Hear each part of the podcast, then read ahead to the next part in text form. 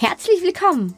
Im letzten Teil des Radiointerviews bei Antenne Mainz sprach ich darüber, wie du für dich herausfinden kannst, in welchem Land du dich am wohlsten fühlen würdest und wie du das Wissen um kulturelle Prägung zu deinem Vorteil nutzen kannst. Welcome. Witamy. Witajcie. Добро пожаловать. Welcome. Sveiki atvykę. 欢迎 Tere tulemast.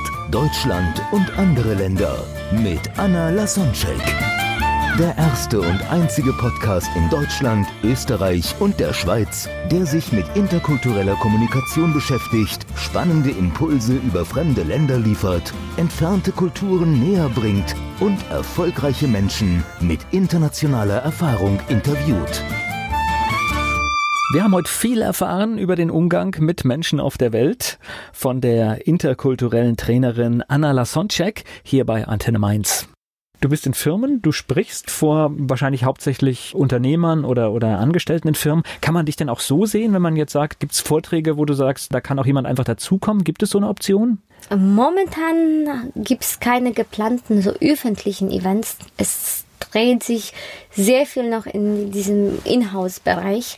Aber im nächsten Jahr auf jeden Fall das Thema boomt und das ist auch mein nächster Schritt, was ich mir noch vor ein paar Jahren nicht mal ausgeträumt hatte. Aber ich finde, dass nicht nur Manager und Firmen sich solche Trainings leisten wollen, sondern dass es jeden Menschen weiterbringt, wenn wir wissen, wie wir mit Menschen aus anderen Kulturen umgehen. Und vielleicht teilweise entdecken wir, dass wir selbst gar nicht so typisch deutsch sind. Es gibt Tests, die helfen herauszufinden, zu welcher Kultur fühle ich mich am meisten hingezogen. Es gibt viele Deutsche, die nicht so gerade pünktlich strukturiert und ja organisiert sind. Das sind so diese kreative Chaoten, die ich nenne und die fühlen irgendwie sich äh, hier so hm, irgendwie die meckern teilweise selbst über Deutschland oder dank diesem Test können wir herausfinden, wow, ja, so hat mich meine Kultur beeinflusst, das erwartet die deutsche Gesellschaft von mir, zum Beispiel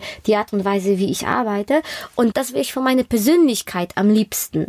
Und dank solchen Trainings können wir dann herausfinden, ja, zu welcher Kultur fühlen wir uns hingezogen oder wie uns unsere Kultur beeinflusst und was ist die deutsche Kultur und was ist meine Persönlichkeit wirklich. Und deswegen finde ich, dass die Trainings nicht nur in, in großen Firmen stattfinden sollen, sondern dass die jeden Menschen so aus der Straße helfen können, Erstens, weil wir in so einer globalisierten Welt leben, weil die Städte sich immer mehr vermischen, besonders die Großstädte, sondern dass es uns auch persönlich weiterbringt, wenn wir uns über den Einfluss unserer Kultur bewusst machen, also wenn wir darüber Bescheid wissen. Und deswegen plane ich dann öffentliche Seminare und das wird dann bestimmt irgendwie auf der Homepage werden. Das hört sich sehr spannend an und ich denke auch gerade Deutschland als ein Land, das wirtschaftlich stark ist, viele internationale Kontakte pflegt, ist es auch wichtig, da viel zu wissen. Und ich meine, wir haben ja hier auch eine große Aufgabe. Es sind viele Menschen ins Land mhm. gekommen, die mhm. integriert werden müssen und mhm. je offener eine Gesellschaft ist, umso einfacher ist es wahrscheinlich.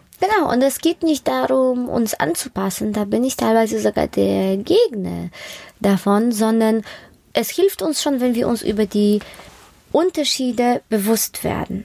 Alleine das hilft schon. Ich hatte einen Fall, wo dann gerade ich dann ehrenamtliche Lehre, die dann Projekte mit Kindern mit Migrationshintergrund, also mit, mit Flüchtlingsfamilien unterstützt hatten. Und die kamen dann ständig zu spät. Es war in Ferien, die sollten zusammen mit dem Bus zu einem Museum fahren oder zu irgendeinem Ausflug.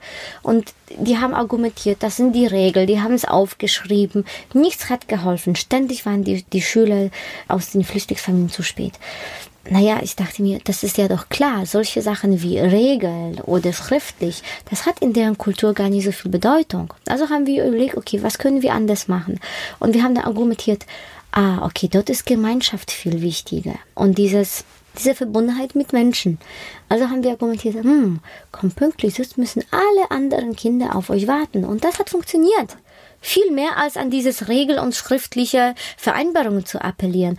Und das heißt, wir sind pünktlich geblieben, habe, haben aber mit Werten von den anderen argumentiert. Also alleine das Wissen über die Unterschiede hat uns geholfen, unser Ding sozusagen durchzuziehen. Nicht so schön gesagt. Na, ist eigentlich nur ein Moment nachdenken und die richtige Sprache für Genau. jeden finden. Aber das ist, das Genau. ist, haben wir ja untereinander auch. Also Genau. man, wenn man in, in, was weiß ich, Beispiel Schulklasse, man sagt was, der Lehrer sagt was und diese Botschaft kommt bei 30 Kindern völlig anders bei jedem an. Ja, Mhm. Genau. das, das ist einfach so.